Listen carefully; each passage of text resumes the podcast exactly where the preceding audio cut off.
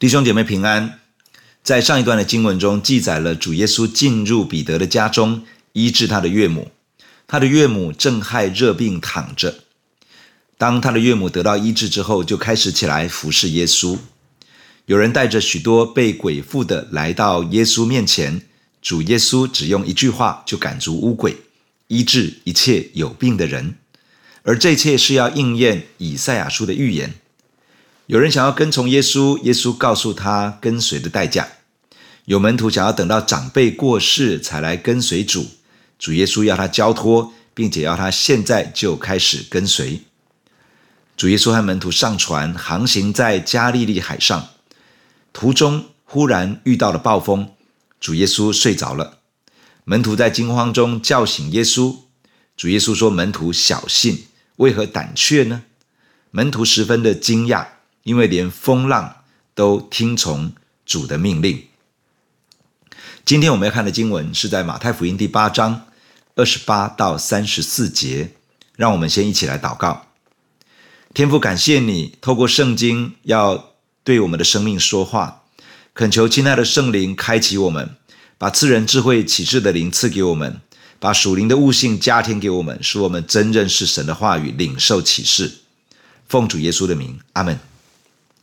马太福音第八章二十八节，耶稣既渡到那边去，来到加大拉人的地方，就有两个被鬼附的人从坟塋里出来迎着他，极其凶猛，甚至没有人能从那条路上经过。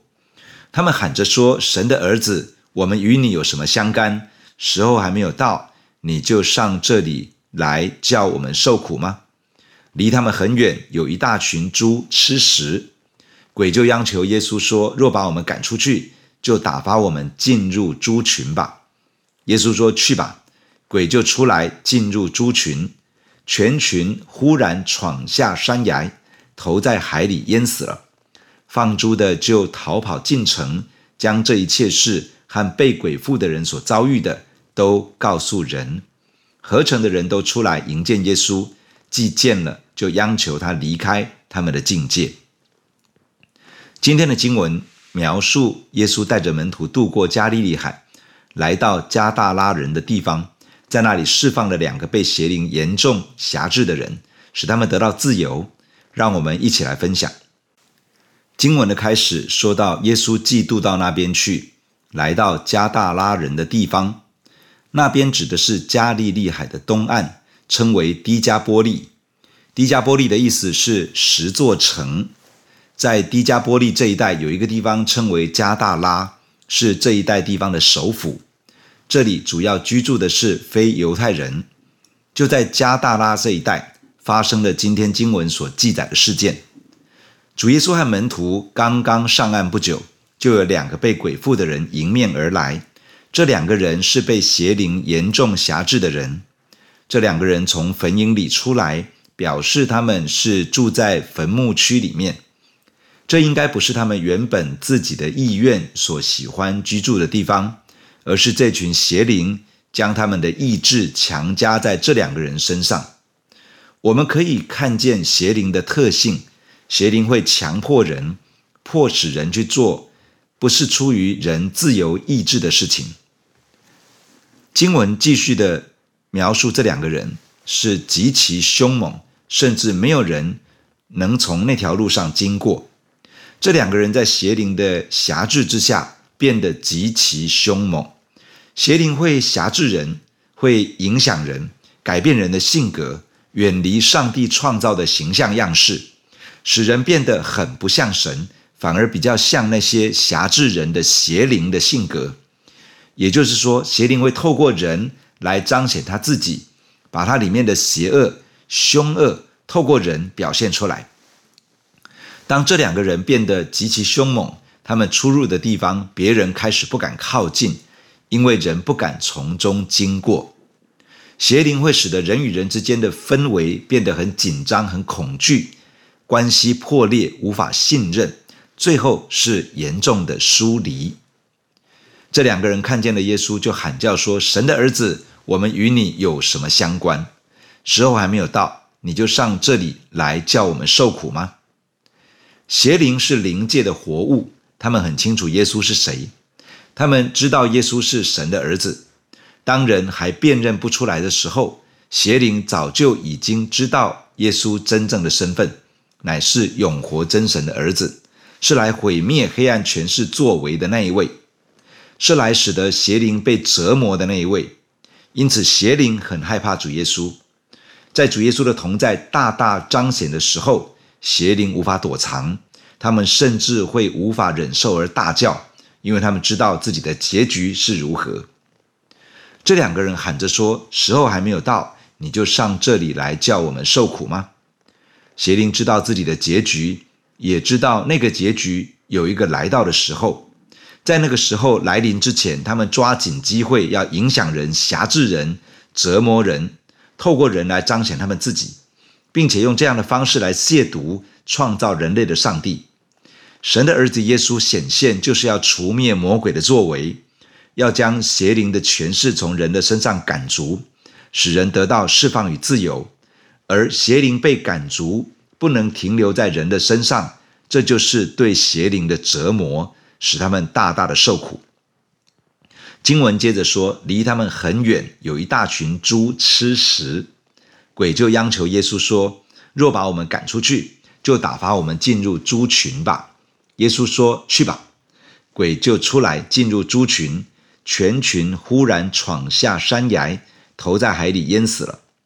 显然，主耶稣发出了命令，要乌鬼离开他们所辖制的这两个人，而乌鬼提出请求。希望可以进入一群猪的身上，耶稣同意了。于是鬼从那两个人的身上出来，进入猪群。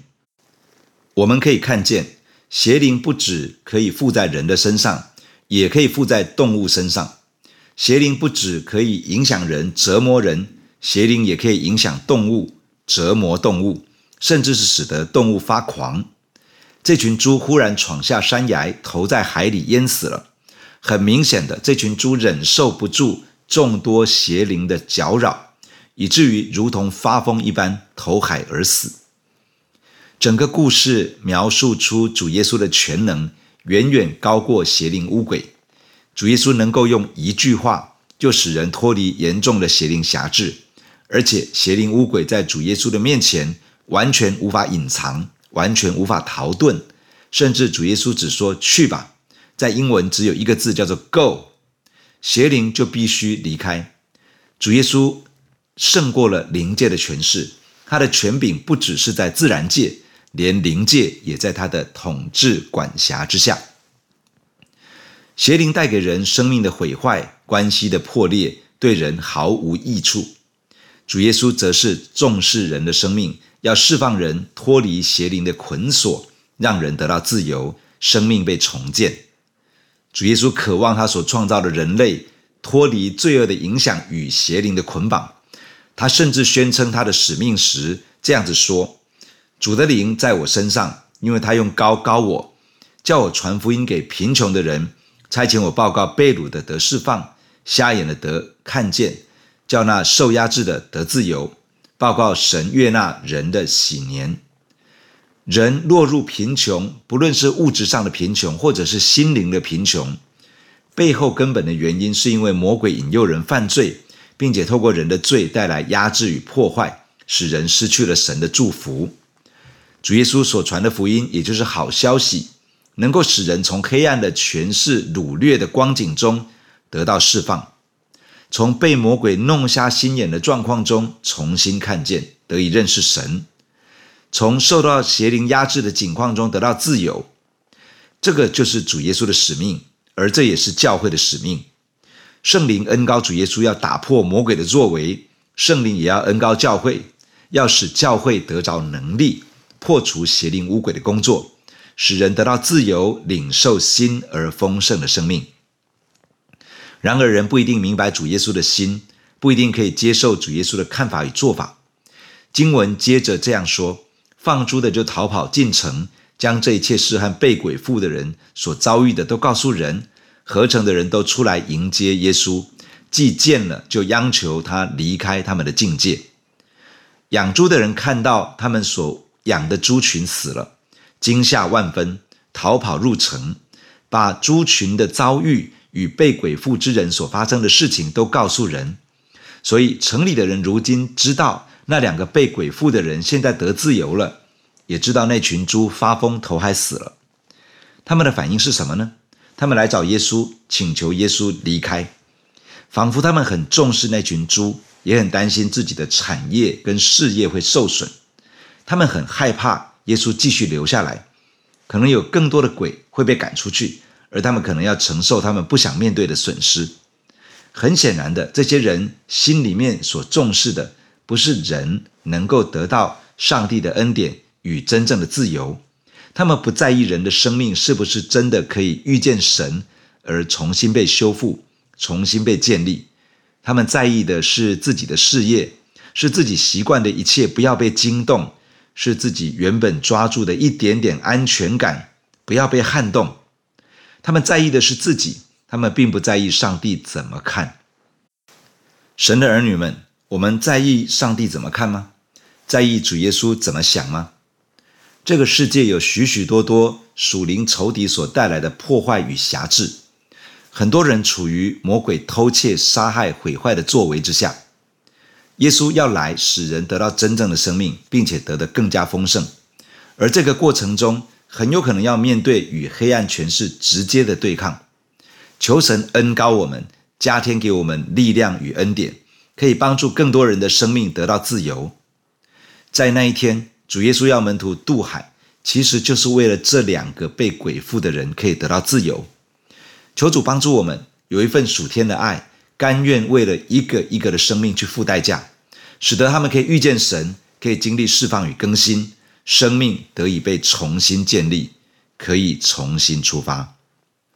弟兄姐妹，让我们一起在神的面前来祷告。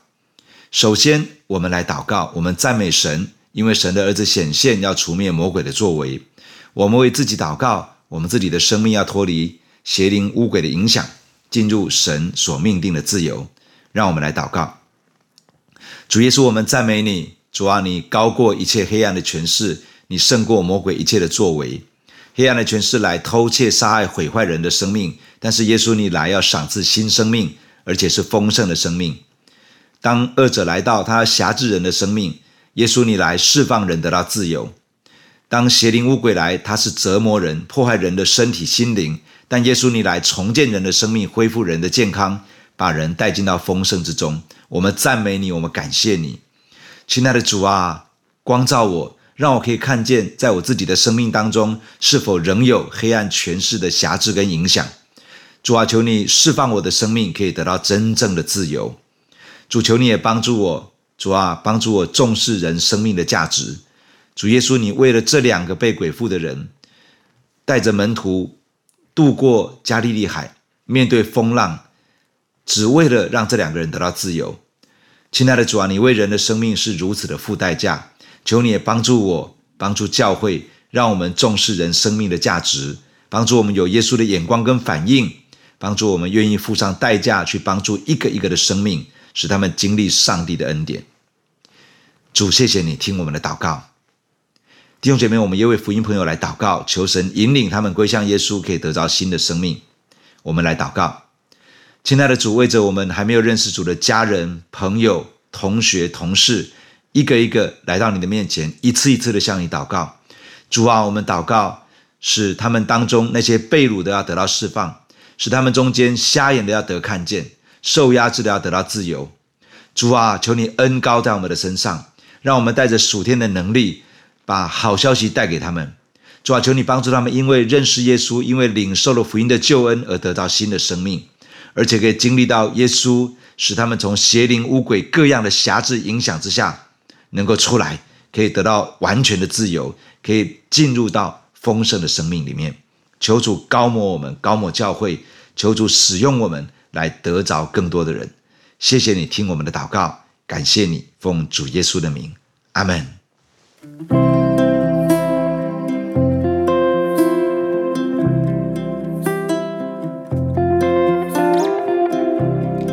果你喜欢我们的分享，欢迎按赞、订阅、开启小铃铛。